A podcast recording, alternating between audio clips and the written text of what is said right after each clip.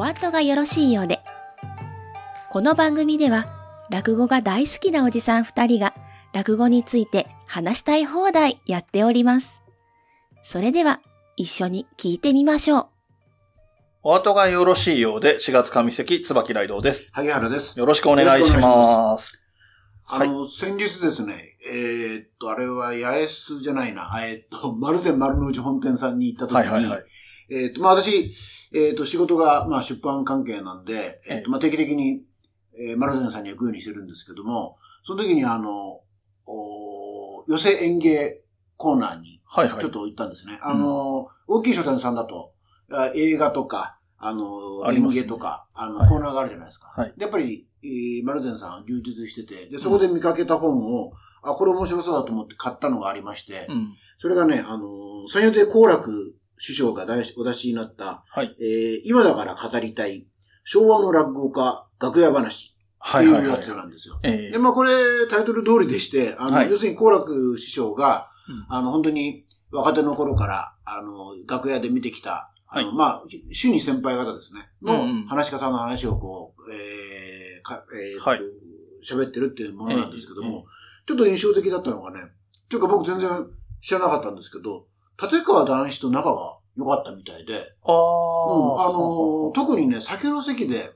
あの、付き合いがあったみたいなんですよ。あーはいはいあのてか酒によく呼ばれたみたいな。で、ええ好楽さんご自身も書いてるけど、ものすごく酒に強い人らしくって。で、酒の席のなんですか、しくじりがないらしいんですよ。あはいはいはい。で、まあそんなこともあって、まあ座座持ちもいいんでしょうけど、うんで、男子さんと一緒に酒飲むことがしばしばあって、えで、男子のことを、あ男子師匠のこと書いてらしてて、ええで、へえと思ったんですね。はいはいはいあの、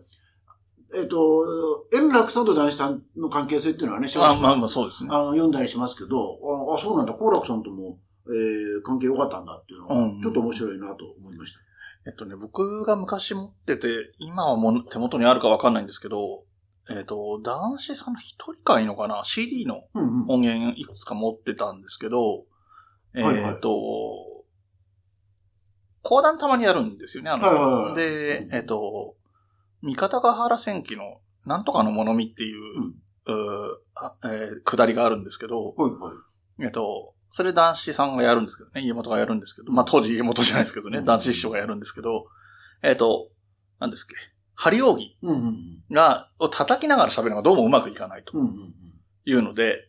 えっと、誰か若いのいないかって言って、袖から若いのに出す、呼んできて、うん。うんうんうん1本出したら1個叩く、2本出したら2個叩く、3個出したらパンパンパパンパンって叩けって言ってっていう。叩く代わりは別に、そう、パ叩く係を若手にやらせて、自分の指で合図を出すぞっていう話をしてるんですけど、その相手が好楽さんなんですよ、若い頃の。なるほどね。でそういう時に呼んだりするぐらいには仲いい。で、なんか出てきてちょっとやって、うまくいかねえな、下手くそだなとか言って、いいよ、やっぱりとか言って返すんですけど、ちょっと、うん。あの、まあ、覚えてるとややってくださいぐらいのことは言ってるので、まあ、やっぱりその可愛がってた話がちょっと合点がいくような。話がありましたね。はいはいはい。あそう、つながりますね。そうですね。なんか僕もなんか逆に、まあまあ、円楽師匠の絡みがあるのでとはちょっと思ってたんですけど、なんか不思議な呼び方だなとはちょっと思ってたんであー、逆に合点がいった感じですね。あの、えっ、と、好楽さんあれでしょ？あの、えっ、と、師匠が亡くなって円楽さんとこに行ったから、最初、一等初めは、あえっの、と、肖肖像ですよね。あの、はい。えっ、と、彦六の肖像えっと仙台彦六の肖像ですよね。はいそうですね。であの頃はどうだったんですかね？もう映ってたのかな？いや、映ってないと思いますよ。ええあ多分ーあ、そこは若手の頃うん若手の頃だね。うん。え、はいもうその時でもちなみに、もう好楽って言ってました？好楽って言ってあの、あの人は急増でしょ？ああ、そうですよね。そうですね。だでも僕が見たやつは好楽って言ってたはずなので。じゃあ、じゃあ、どうなんだそうですね。映ってるっぽいですね。楽の字ついてるんだから、まあ、円楽一門でしょねそううか、そうか。はい。で、もう一つ、僕の方から、これまだ読む前の本なんですけれども、はいはいえっと、前に山田善次郎さんの、えっと、落語に関する本の話、萩原さんからあったんですけれども、はいはい。えーその第2弾に当たる感じですかね。えー山田善次郎と林家花平の落語あるあるという本でして、まあ、構成とか、絵はね、もともと山田善次郎さんがおそらく描いてるんだと思うんで、同じパターン、前回と同じようなテイストなんですけど、はいはい。前回のは落語の話をあさ2ページとか3ページとかで、あらすじをね。あの、物語を把握してもらうみたいな本だったんですけど、これ、今回のは、本当に落語のあるあるみたいな感じらしくて。ちょっとニッチな感じですね。そうですね。で、あの、一緒に連、えっ、と、併記されてるお名前、林家花平さんは、この度ね、新内昇進ということで。あの、落語協会の4人で新内の一人ですよね。はい。でこの収録時点ではもう新内昇進、うんうん。あの、披露呼吸がもう始まってるので、ますよ。3月の下関からです21からですからね。そうですねはいはい。っていう状況に今なっている方で、えっとこの方が、花平さんが YouTube で、あの、落語家あるあるみたいなので、えっと、楽屋入りの挨拶の仕方の違いみたいなのをやってるんですね。あの、、若手、まあ自分、仮に自分っていう位置からしたら、うん。後輩しかいないとき、同期がいるとき、あ先輩がいるとき、あで、後輩しかいないと思ったら先輩がいたときみたいなのをやって、あの、えーそういう YouTube を配信してたりする人なんで、そういうその楽屋裏みたいな話もあるみたいですし、一方で落語のネタでありがちなこと、起こりがちなパターンってあるじゃないですか。まあ、うん。まあ簡単なこと言えば大迎えしって、ああ、まあありがちな話ってことになるじゃないですか。うんそういうようなあるある的なものをいろんなアプローチで、その楽屋のことだったり、落語家そのもののことだったり、うんまあな、個人じゃなくてね、制業としての、なりわいとしての落語家であったりとか、演目の中身の話だったりっていうような形であるあるを書いてるのが、ちょうど出たばっかりでですね、うんうん結構今だと、まあ大きめの本屋さんだと平積みになってるんじゃないかなぐらいの。だからちょうど、あれですよね、花平さんがし、えー真打ちになったタイミングで、そうですね。出た、なるという。そうですね。そこもまあまあ計画的だったのかもしれないですね。あのツイッターで落語家あるある、そのお二人がやってるということで、時々、なんていうんですか、ネタというか、まあはいはい。一コマというか、ええあの、出してはいたんですよねあ。で、それ見て、あ、これ面白そうだなと。うんうんうん。で、調べたら、さすがにもう本になる前提で進んでるから、ねまあ、そりゃそうだなと思いながら見てて、ほんで、えっと、3月何日に出るんだ、というところまでは認識してたんですけど、そちょうどですね真打ちの広めに合わせて、そうですね、合わせたんでしょうね。僕、久しぶりで昨日、収録日現在の昨日ですので、3月25日ですかね。うんうんに、書店に行ったら、ちょうど平積みになっててというようなタイミングでしたね。やっぱりあれですか、あの、寄せ演芸コーナー的な。そうですそうですあーそうですねで、あの、帯が、ね、師匠の正蔵さんが帯に出てたりするんで、やっぱりまあ力の入ってるあの、花平さんって、まあ、花平師匠か。うんこう、目のギョロッとした人そうですね。あの、何ですっけ？あの、じゃがいものキャラクターいるじゃないですか、アメリカの。アニメかなんかに出てる。そうです、そうです。そそれに似てるってよく。ミスターポテトウッドだっけ？あ、そうそうそうそうそう。あのー、トイストーリーに出てくる人あ、そうそう、それに、あの、似てるって自分へで。よく言ってますうんうね。そうそう、そんな感じ。割とだから、濃いめの顔立ちの、あ 目がギョロッとあ、して確かに濃いめって言われたらる。濃いめだわ。うんうんそう。で、あの、YouTube の活動とかも頻繁にやってて、うん。えっ、と、本当に真打ち直前のタイミングとかにも上げたりとか、あと、山田善次郎さんとの本のことは、えっ、と、本のできる前に一回ゲストに呼んで、山田善次郎さんをゲストに呼んで YouTube 配信とかもしてたりするので、どまあまあその時にはそういう話があったんだと思うんですけど、まあまあそんなこともありますね。それにしても、椿さんはあれですよね、ポッドキャストもたくさん聞いてるけど、落語の YouTube、YouTube 落語以外も見てるんですか？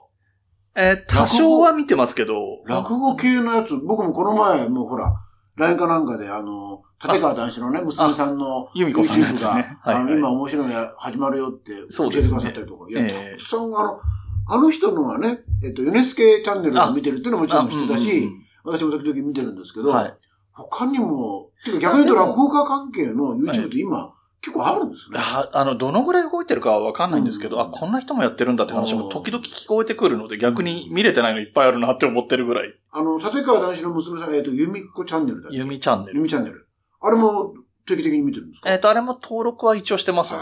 あの、よ。内容とかにもよるし、うんあのーみんないい場合もありますけど、うん登録してるからといって必ずしも見るとは限らないんですけど、なるほど。あと、ベベさんとかね、ああ、そうなんだ。もう見てますね。はい。で、な感じですが、えー、で、いいかな。えっ、と、本題の方に入っていこうと思うんですけれども、えー、ちょっと久しぶりにな感じがしますね。いや、何しろ、ほらえー先月、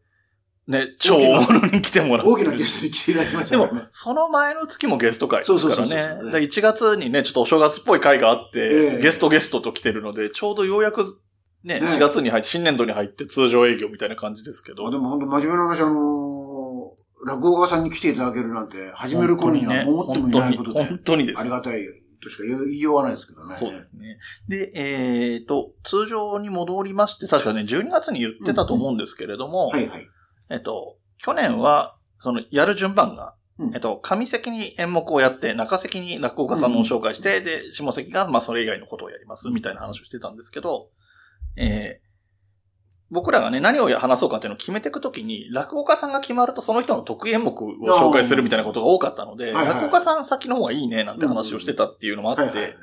えっと、ここはそ、今回はそこのつながりはないんですが、はいはい。えー、落語家さんの紹介から入はいっていこうと、上席は落語家さんの紹介をしようということで、はいえー今回た取り上げます方もかなり旬の方ですね。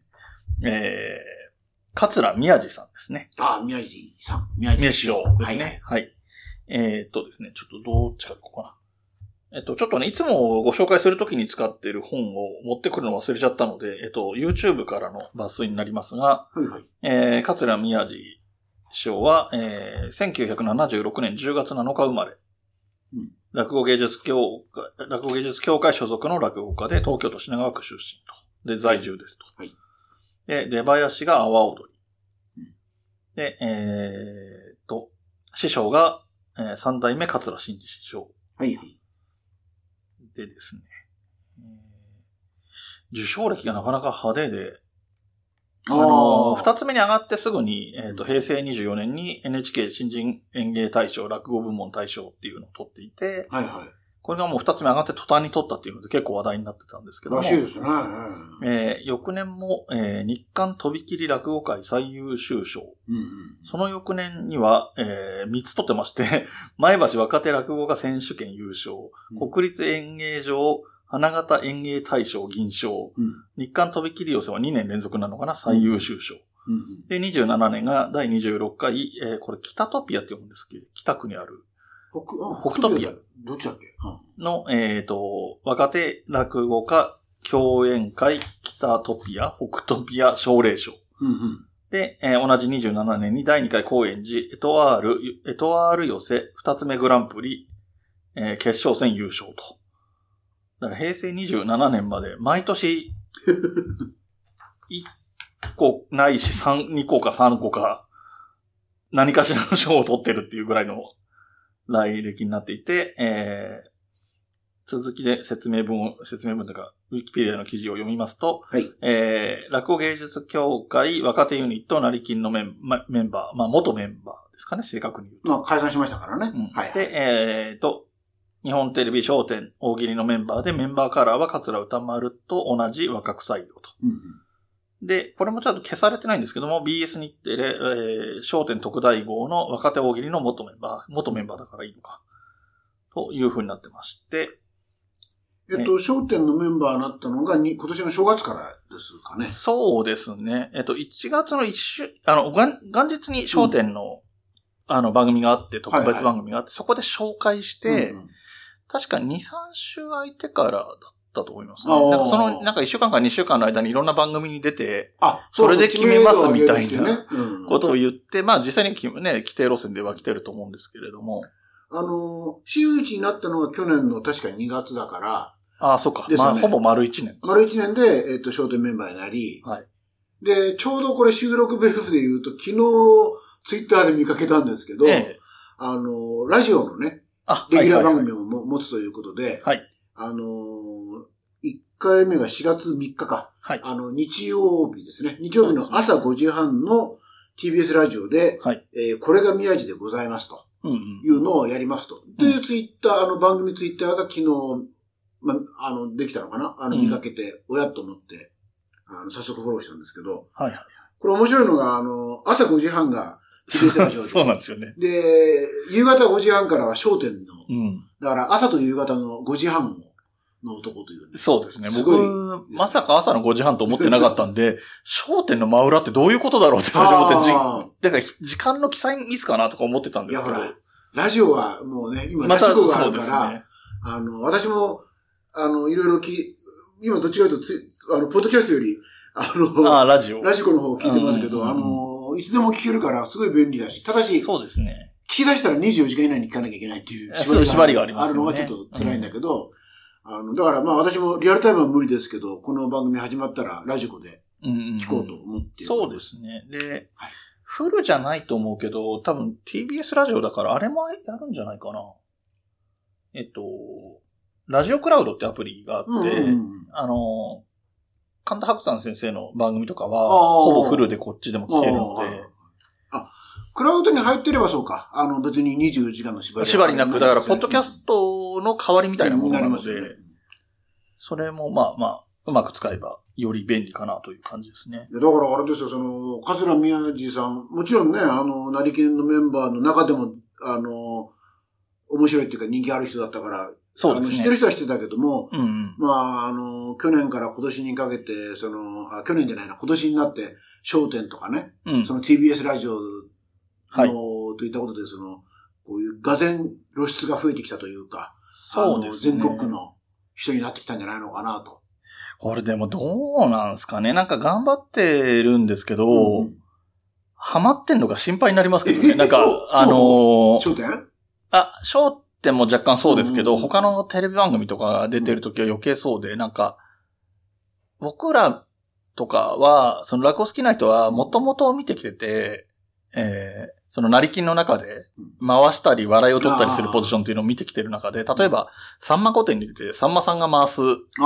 展開の中で、ちゃんとやれるパフォーマンスはやってるんだけど、うまくハマってるのかな。で、さんまさんとかって多分ちょっと話取れちゃいますけど、はいはいはい。天然ボケみたいなアイドルとかの方が多分扱うのが上手で面白くなりやすいのに比べると。自己完結できるような面白い人っていうのがハマるのかなとか、ちょっと心配になったりするところもなんていうんですかね。そのファンだからこそみたいな気分で、ちょっと思いますけどね。それね、ちょっと面白いなと思ったのが、リンクするなと思ったのが、ええ宮地さんのまあ今回やるっていうんで、ちょっといろいろはい。読んだり、見たりした中で、はい。まあもともと桂宮治さんっていうのは、その、おばあちゃん子で、はい。ちっちゃい頃に、えっ、と、おばあちゃんと一緒に芝居を見て、でそれでこうんう芝居にハマったらしいんですけど、はい。だからその、えー人前でこうなんかやりたいと、うんうん。えーいう思いがあるんだけど、うん結局、で、実際ご存知だかと思いますけど、役者もね、やってたんやってだけども、ましたね。結局芝居はどうも自分に向いてないと。うん。うん。なんとなれば、みんなと一緒に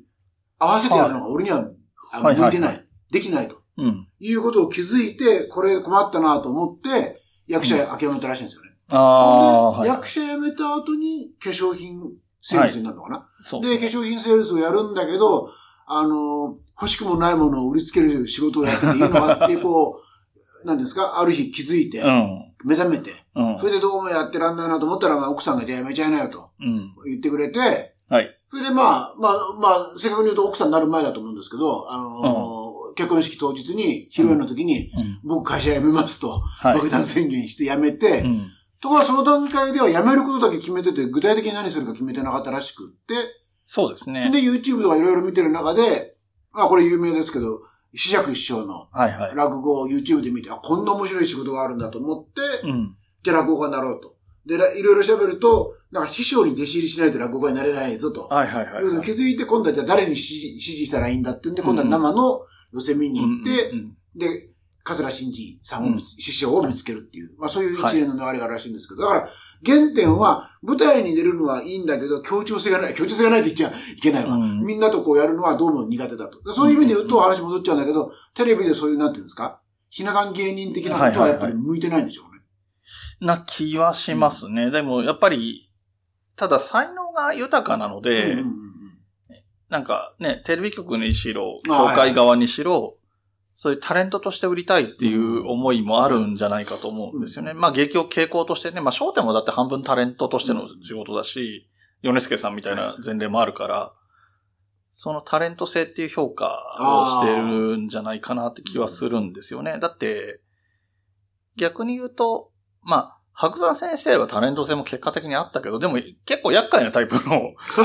あれじゃないですか。その、それこそ男子師匠とか、あ伊集院光さんとあ。か、ああとは爆笑問題太田さんとかみたいな、あの、うまく立ち回るっていうよりも、あの、何でも噛みつくみたいなところが面白いみたいなタイプの人だから、毒を吐くみたいな。みたいなタイプ、まだそういう意味味で言えば高石、高石さんとかもそうですけど、そっちの路線でっていうことだから、まあ、いわゆるタレント性、あの、一般的に言うタレント性とはまたちょっと違うと思うんですけど、宮地さんに求められてるのはそういう、あの、どこにでもうまくはまるみたいなタレント性だと思うんで、で、そういう人は他にいるかっていうと、成金メンバーでもちょっといないと思うんですよね。なんか、落語が面白いとかはまた別問題として、こちらくさんもね、あの、決して、うん。こう、立ち回りうまいと思えないしね。そうですね。なんか、うん、やっぱり落語界にあってこその人っていう感じは、あの、いい意味でも悪い意味でも多分そうだと思うんですけど、そうそういう意味でタレント性が高い。で、成金メンバーみたいなところを売り出す。まあ、まあ上にね、小糸さんがいてくれて先に動いてくれてるっていう強みもあるっちゃあるんですけど、はい芸協のね。うん。あ、芸芸協だよね。元気です。兄貴分みたいなポジションにいてくれるっていうのもあるんですけど、まあで、そういう中ではちょっとだから意外と、あの、本人的には苦しい部分もあるのかななんて気もしますねそう思うと。ただ、で、えっ、と、焦点でも難しいかなと思ったところが、やっぱり太平師匠とタイプが似て見える。似たような髪型してて元気が良くてっていうタイプ。で、ちょっと丸っこい感じでっていうところで似たような印象になりがちっていうところも難しいかなと思ったり、ええなるほど。うん。で、なんか、ちょうど、えっ、と、鳥の時があったじゃないですか、2月に。あの、新宿末広亭の鳥をやった時があって。あの、あれ、ぐ偶然なんですけど、日を、日は別でしたけど、私も、椿さんのね、そうですね見に行った見に行って新宿末広亭ね。で、あれ、はい萩原さんがあれですよね。あの、宮地賞ご本人の復帰日。そうそうそうそう。あれはだから、ちょっと補足すると、はい。ご本人はかかってないんだけど、はい。濃厚接触者になっちゃって、ごそうですね本人が。うんで、えっ、と、えっ、と、要するに、えっ、と、宮地さんが真打ちになって、で、真打ち披露はもちろん鳥ができる、鳥取るんだけど、はい10日間取った、一人だしうん取ったんだけど、えっ、と、その後初めて鳥を取った、あの、寄席が、はいその2月の末広亭で、なおかつ、成金メンバーが多数出るっていうので、そうですねかなりこう期待値が高くって、はい。で、みんな、あの、ワクワクしてたらば、あの、初日から今言った濃厚接触者になっちゃはい。って、出られなくって。うんで、17日から、2月の17日がその、いわば、えーご本人の初日になった。そうね初めて出る。あの、コロナのその、濃厚接触者としての、謹慎じゃないな、その、ステイホーム的なやつからの解禁日だったってそうです、そうです。ほんで、たまたま私チケット買ってたのが17日だったんで、うんその日見ることができたっていうことで、で、確か椿さん18日でしたよね。えーかなか19か、その辺でしたね。19かなうん。そうそうそう。で、だからあれも、で、あの時に、えー、ね、その初日のパフォーマンスが、まあ、あの、ツイッターとかで落語好きな人はわかると思うんですけど、あの、立ちでね、マイクで長時間喋るみたいなことをやったりってそうそういう。あれはちょっと衝撃的で、うん。あのーまあ言ってみれば本当まあ芸協と落語協会の違いなのかもしれないけど、はい芸協すげえなと思ったんだけど、要するに、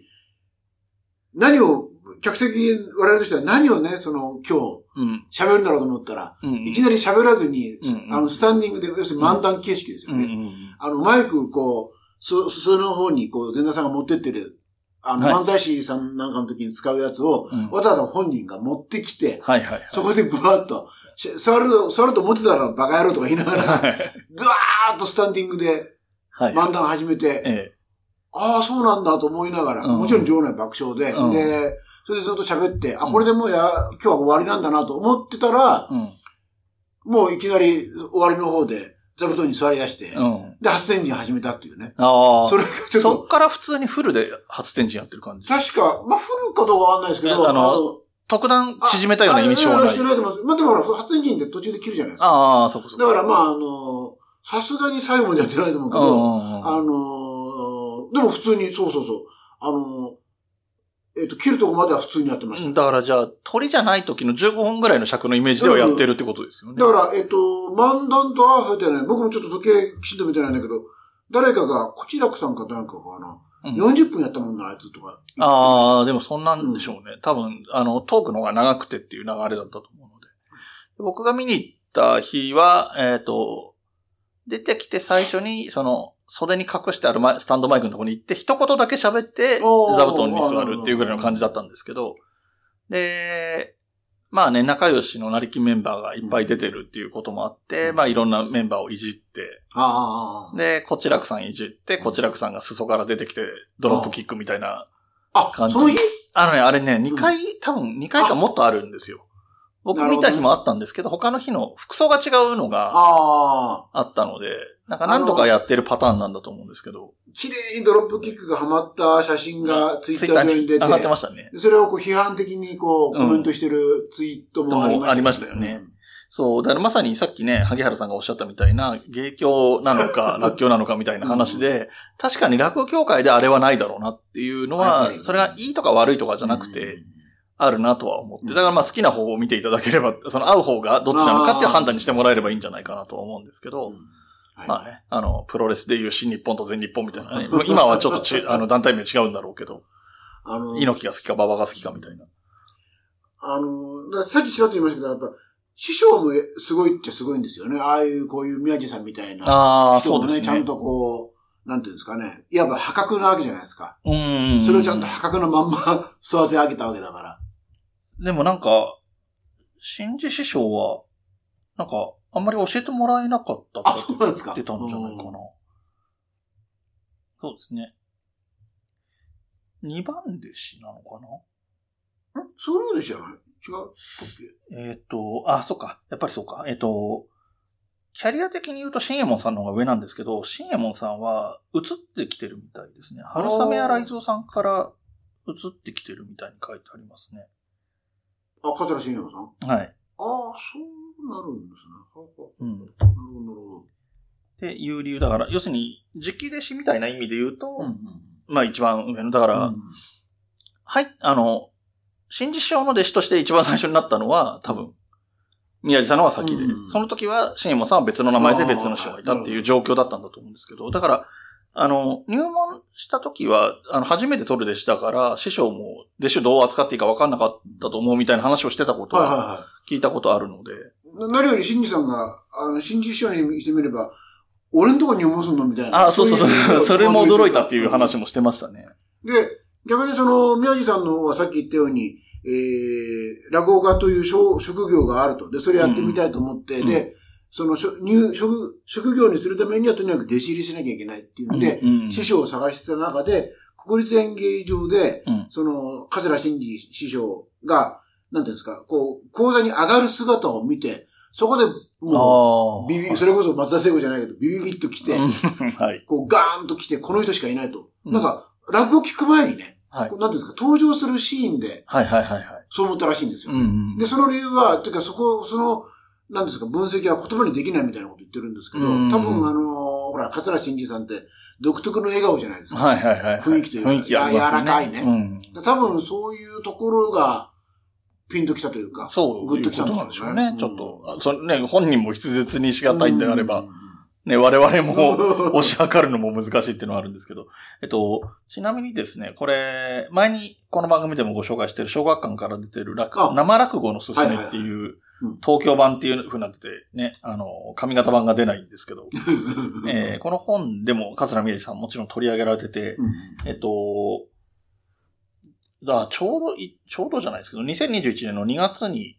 書釣りのやつなんで、まあ1年くらい前に出版されてるので、まあちょっと感覚は古いのかもしれないんですけど、うん宮地さんのことを書いてるのが、これ、あの、大勢の落語家さんを取り上げてて、いろんな人がその人について語っ、あの、一人の落語家さんについて一人の、まあ、落語評論家みたいな人が書いて、コメントしてるみたいな形になってるんですけど、はいはいはえっと、宮地さんについては、えっと、立花蓮司さん、えー落語写真家い。の、その本、そもそも写真立花蓮司さん。だと思いますよ。ですよね、確かね。うん。で、もう他の方についてもいっぱいコメントしてるんですけど、立花蓮司さん自身もね。で、まあまあいろいろ書いてあって、まあまあその最初に、えーっと、NHK の新人演芸大賞を取った時にやったのが前座話の元犬で取っちゃうみたいな凄さみたいなことから始まっていろいろ書いてあるんですけど、最後が、えー、令和の爆笑王、桂宮治は日々お客様の笑顔を一心に求めながら心を砕いて身を尽くすっていうふうに書いてらして、やっぱりこの、やっぱり注目するのは令和の爆笑法だと思うんですよね。で、まあ、もちろんね、他の団体というかにもそれぞれ爆笑王的なタイプの人っていうのはいると思うので、あのーね、リスナーさんも含め、あのーリスナーじゃない落語ファンの人も含め、あの、今爆笑と言ったらこの人だっていうのはそれぞれの意見があるのかもしれないですけど、まあ僕が見える範囲で見てるところで言えば、いわゆる爆笑タイプといえばまさにこの人っていう印象はあるんですよね。うん。まあそうだと思いますね。あの、さっき、えっと、紹介のところで、桂さんちらっとおっしゃったけど、ああ、ごめんなさい。椿さんちらっとおっしゃったけど、はいあの、出囃子が阿波踊りじゃないはいはいはいはい。で阿波踊りでも人気やからね。ええそうですね。えーこうリズムというか、メロディーで。もうそれだけで、宮治さんが出てくると、こう、うん、まあ、そうですね。期待値がぐっと上がる雰囲気が合ってるんで。ね、で、しかもこう、なんていうんですか、客席を乗せるというか、うん。こう一体となってこう笑かしていくっていうのうんがすごく面白いし、あの、まあ、なんていうんですかね、まあいろんなこう笑わせ方あるんでしょうけど、まあちょっとずつ宮地さんも変わっていくんでしょうけど、基本的にはこう、なんていうんですかね、こう、間を詰めるような、こう、はいくすぐりをバンバン入れて、ギャグをバンバン入れてって、うんうんうんこう、笑いをこう、ひっきりなしに、そうですこね。う、生んでくるみたいな。うんまあもちろん、間の重要性も、あの、最近感じてますみたいなことを、河原版の、東京河原版のインタビューで答えてああ、ますから、はいはい。ちょっとずつ変わってくるんでしょうけども、割とこう、えー、なんですかね、あの、今風のこうくすぐりなんかを入れつつ、うんうんうんあの古典落語もこう、こうギャグ満載のっていうはい風な形でやってるなというのが。萩原さんは、えっと、新作と古典どっちが聞いてます僕、古典の僕印象しか？古典しかない。あ、やっぱそうなのかだけど、宮地さんの作のなんかプレゼントっていう話な。ええが、ええあ、そうなんですか新作が少なくともあるらしいんですけど、でも割とやっぱり古典やってる印象ですよね。古典を自分流にやってるっていううんうんイメージですよね。そうです、そうです。はいで、なんか、そのアレンジというか、その逆の入れ方とか自分のカラーに合ったうん演じ方とかはやってると思うんですけど、でもなんか、大筋は外さない、なんか、はいはいはい。あの、極端にオチを変えちゃうとか、変なところで大きいギャグ入れて終わらせちゃうとか、そういう無茶なことはしてなくて、なんか割と、なんていうんですか、この、天真爛漫で爆笑タイプに見えて、うん割と、その伝統を重んじるじゃないけどそういう面もお持ちなのかな、みたいな気もしていて、なんかそういう意味でも興味深いですよね。なるほど。あの、この河原版の、えっと、ちょうど、去年の2月、あ、だから、真打ちになる直前ですよね。東京河原版のインタビューで、はい。こう喋ってるんですけど、そこで驚いたのが、まあ、ちょうど2021年の2月、まあ、取材は1月でしょうけど、だから、コロナがね、うん、まさにこう、どうなるかわかんないうん、時期なんだけど、その中で言ってるのが、あの、コロナの時に、落語家を辞めようと、割と真剣に考えたっていうああ、はいはいはい、はい。ことが出てくるんですよね。ちょっとドキッとするし、うんうん。あの、つまり2022年の今、あの、それこそ商店とか、はい。ラジオのレギュラー持ってる人がね、ちょっと前、1年前にやめることを考えたっていうのはちょっと驚きなんだけど、うんまあそのぐらいの仕事はなかったんでしょうけど、うん。で、そこでも言ってるんだけど、割と宮地さん、あの、家族のことを前提そうですね。に言ってるじゃないですか。うん。で、家族養うのが前提だから、うん。あの、このままだと養えなくなるっていうのがあったり、そうでね。で、だけど結局、たまたまそのコロナ禍だけども、少人数の落語会をやった時に、うん。あの、お客さんがもう口々にもう今日は本当に楽しかったみたいなこと言ってくれて、うんいや、こちらこそ、命がけでで来てくれた人がこんなこと言ってくれても本当に嬉しかった。だからや、うんや続けてやろうと思ったっていうのがあるんですけど、まあそのぐらいうん。コロナのことも大変だったし、あと家族のことも大事にしてらして、もう、とにかく休みはきちんと取って、はい。家族旅行行ったりとか、うん。結構ね、まあこまあ、小煩悩っていうか、そうですね。感じはしますよね。でそういう、こう、なんて言うんだろう、イメージもちゃんとあるなと。はいはいはい。例えば、コシラックさんも実は子供いるんだけど、うん。で、まあ、逆ですよねツイッターとかも出してるけど、うんうんそんな雰囲気じゃないじゃないですか。あんまり、特に講座では家族の話、うんまあ、逆にね、お父さんの話とか、お母さんの話っていうのは出てくるけど、あねはいあの、奥さん、子供の話はほとんど出さないえですね。タイプが、まあそういう意味では、まあ、こちらくさんはこちらくさんでね、あの、そうそうそー独特だし。古い、あの、なんていうの、バンカラじゃないけど、うん古いタイプの落語家みたいな感じがするので、ね、なんか芸のためならじゃないけど、そういう雰囲気のあるところがある人なので、まあはいタイプはまあ逆に近いかもしれないですね。はい。あとあります？えーまあまあ、とにかくあれですね、あのー私はラリ、ラリキンメンバーで言うと、毎、毎回、毎旅行ってて申し訳ないんだけど、まあ、こちらくさんはね、うんうん。あの、追いかけなきゃと思ってますけど、宮地さんもやっぱり気になるそうです存在でね。あることは間違いないなと。で、とりあえずその、ラジオ、ラジオは、あの、ラジコで、そうですね。追いかけたいね。追いかけようと思ってます僕もしばらくちょっと追いかけないとなっていう感じはして。だから、ね、あの、収録前にちょっと萩原さんとも話したけど、えっ、と、同じね、TBS ラジオで神田伯山さんがはいやってて、時間帯が違うので、うんどこまでて同じようなノリでやれるかわかんないんですけど、ね、リレーじゃないけど、あの、なんかちょっとネタ振りして向こうに喋らせるみたいなこととか、白山さんはもう30分まるっと自分語りじゃないですか。そうですね。で、その、さっき言ったけど、ツイッター見てると番組のね、ええ割とこう、視聴者のメールとかを募集してるっぽいから、割とこう、あの、か、白山さんよりは、先生よりは、こう、視聴者参加、聴取者参加はいはいはい。型のメールとかにお答えするようなはい。感じの番組になるのかなと思ってなるほどるんですけども。うんまあまあわかりませんけどね。そうですね。白山先生は、あの、作り込み方がすごいので、ね。なんか、丸々一本頭から取り直したりとかするようなタイプの人なので、あの、あまり宮地さんが何か言ったからってそれに対応するってことはしないかもしれないですけど、はい。逆に宮地さんの番組はね、そのお便りとかにも対応するのであれば、白山が先週こんなこと言っててみたいなことから入るっていうのもあるかもしれないですね。そういうところも楽しめるかもしれないので、セットで聞くとより楽しいかもしれないですね。はい。はい。というところで、えっ、と、宮地師匠についてお話ししてきましたが、えっ、と、お知らせを挟みましてね、久しぶりになりますけれども、お便りの紹介に行きたいと思います。はいはい。この番組ではお便りを募集しています。メールアドレスは、おあと202004アットマーク gmail.com o, a, t, o, 202004アットマーク g, m, a, i, l, c, o, m です。お便りお待ちしております。また、SNS のハッシュタグは、シャープおあと。おあとはひらがな3文字です。こちらもよろしくお願いします。はい。ということで、お便りの紹介なんですけれども、えーちょっとね、この2月3月ってお便りの紹介ができなかったので、ちょっと前のお便りになるんですが、はい。えっ、と、いつもね、たくさんお便りいただいている、えーキメラさんからまたお便りお便りをいただいてますので、ご紹介します。はいちょっとね、えー配信から言うと2ヶ月ぐらい前にいただいたお便りになって本当に申し訳ないんですけれども、なるほど。えー読んでいきます。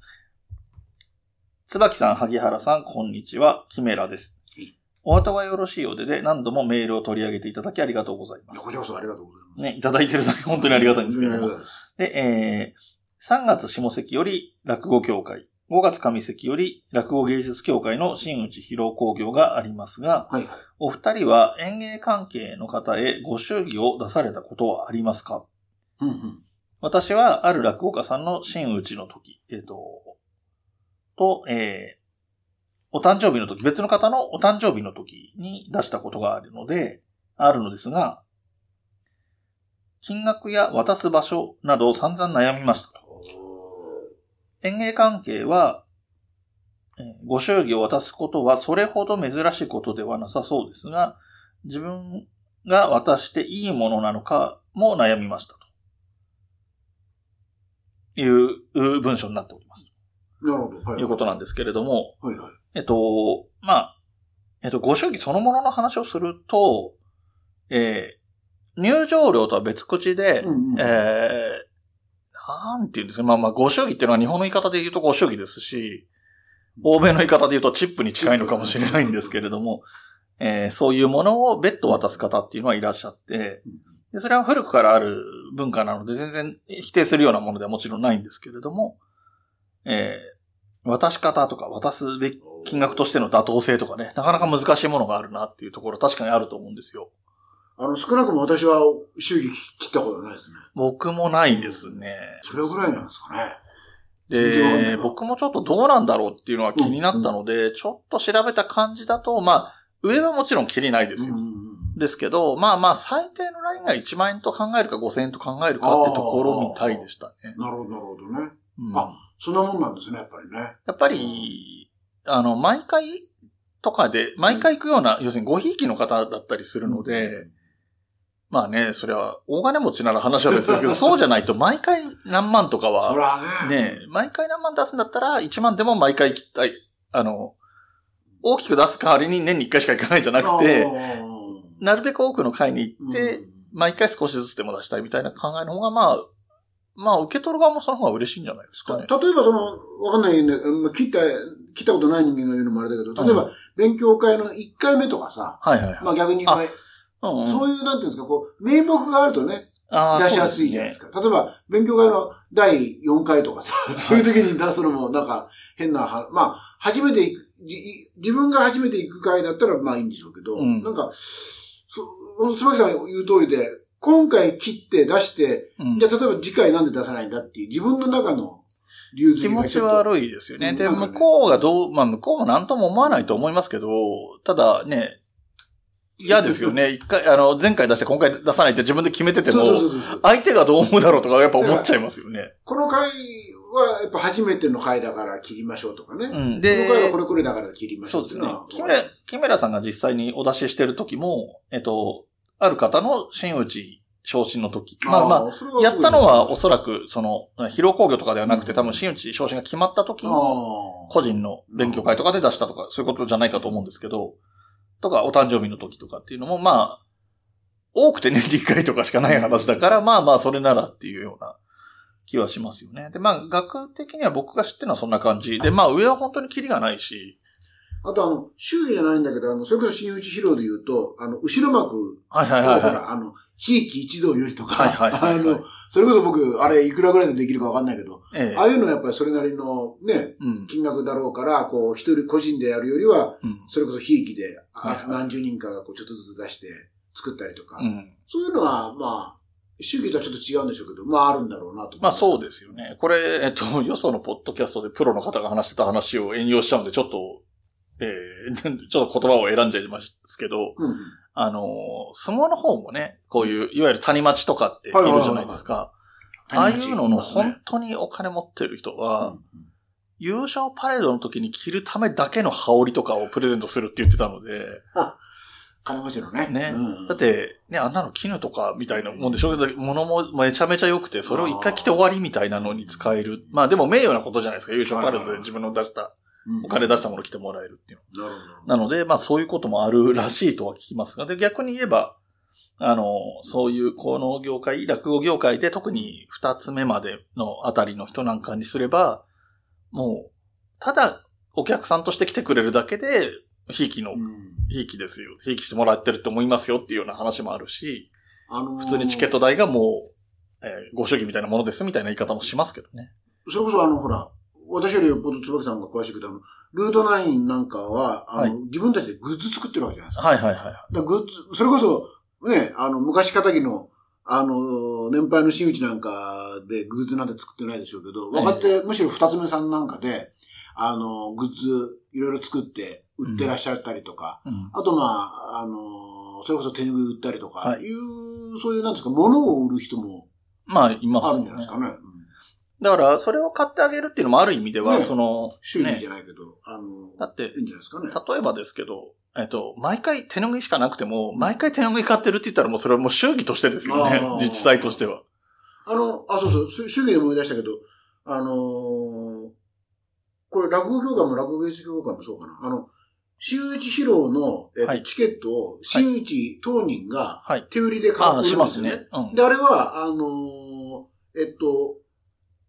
実際にチケットとして使うと、あのー例えば3000円の 1500円が真打ちに行って、1500円が石庭に行くと。はい。で、行かないと3000円丸々芸人に行くと。だから、えっと、それこそ庄屋さんか、うんが言ってたけど、あの、これ、祝儀代わりに買っていただいてもいいんですよと。そうそうそう。地方の人、そうです地方の工業行った時に、新内前に行った時に、こう、売っても誰も、あの、いや、いけないからじゃなくていけないから無理だよっていう人いるけど、いや、そんなことないんですよ。むしろ来ない方がいいんですよ、みたいなねうんうんうんうん感じで売ってますみたいなこと言ってて、あ、なるほどなとそうですね。僕も聞きました。思ったですね。まあしそれなんかもう綺麗な祝儀ですよね。そうですね。だから本当に祝儀としてっていうつもりで買ってくださいみたいな。はい。あの、また他の番組の話を出すのもあれなんですけど、渋谷落語はいはいはい。も、あの、えっ、と、ネットで見るやつのチケットがうん今出してますよね。はいそのコロナの関係で。えっと、200席かななんか、一応上限がありますよね。そうですね。はい。で、あれも、えっ、と、お大臣席って言って、投資のうん。チケットみたいなのがあるんですよ。あ、そうなんですか。で、だから一個一個何日の分っていう買い方ももちろんできるんですけど、うん投資で買うこともできるようになってて、投資で買うのって全部は見れないから、結局は無駄になるって言い方をしちゃえば無駄になるんですよ。。だったらバラで買えばいいじゃんみたいなことなんですけど、だからそこは、それこそカンパというかご祝儀というかみたいな気分で買ってもらえています、みたいな言い方を達夫さんもしてたと思いますね。あれ、えっと、毎月 5, 5日間か6日間はやってるんですよね。6日間だったかな、だからうん通して買うとそこそこの金額にはなりますそうですよね。ふちょっと値段ちゃんと知らないですけど、3000円としたってね、2万円弱ぐらい。まあもう3500円とかだったら2万円超えてくるってことなので、えー、なるほどね。うん。やっぱりそこは、ね、あの、我々の、この番組でも前に紹介したあの、クラウドファンディング、寄せのクラウドファンディングじゃないけど、やっぱり、この芸能が好きだから応援したいとか、うんこの芸人が好きだから応援したいっていう意味でお金を出してるので、うん。あの、本物のパトロンみたいにね、その人の生活費を丸ごと見てあげるってことはもちろんできないんだけど、、そこを、クラファン的にみんなで、うん。好きな人みんなで少しずつ出し合って応援しましょうみたいなことだと思うのでだからまあ逆に言えばそれがいくらであってもいいっていうのはあって、まあまあ、ただまあ見栄えとかね、あの、ほ平均みたいなこと知らないと、やっぱりね、い言っても、それいくらでもありがたいですって言ったって、最低でも5000円とか1万円っていう時に、1000円とか500円ってわけにはいかないわけじゃないですか。だが、あの、相場は知ってた方がいいかなっていうのは、まあ一つあるかなとは思いますけどね。はいじゃあまあまあ、この話はそんなところでいいかな。はいはいはい。で、また、えっ、と、じゃあ次回に続きますので、次回は、ちょっと次回、予告でもないですけど、次回は演目の回でね、ああ、そうですね。はい。はい、お話ししてきますので、はいまたよろしくお願はい。いします。よろしくお願いしえー、上席は以上になります。ます。お後がよろしいようで。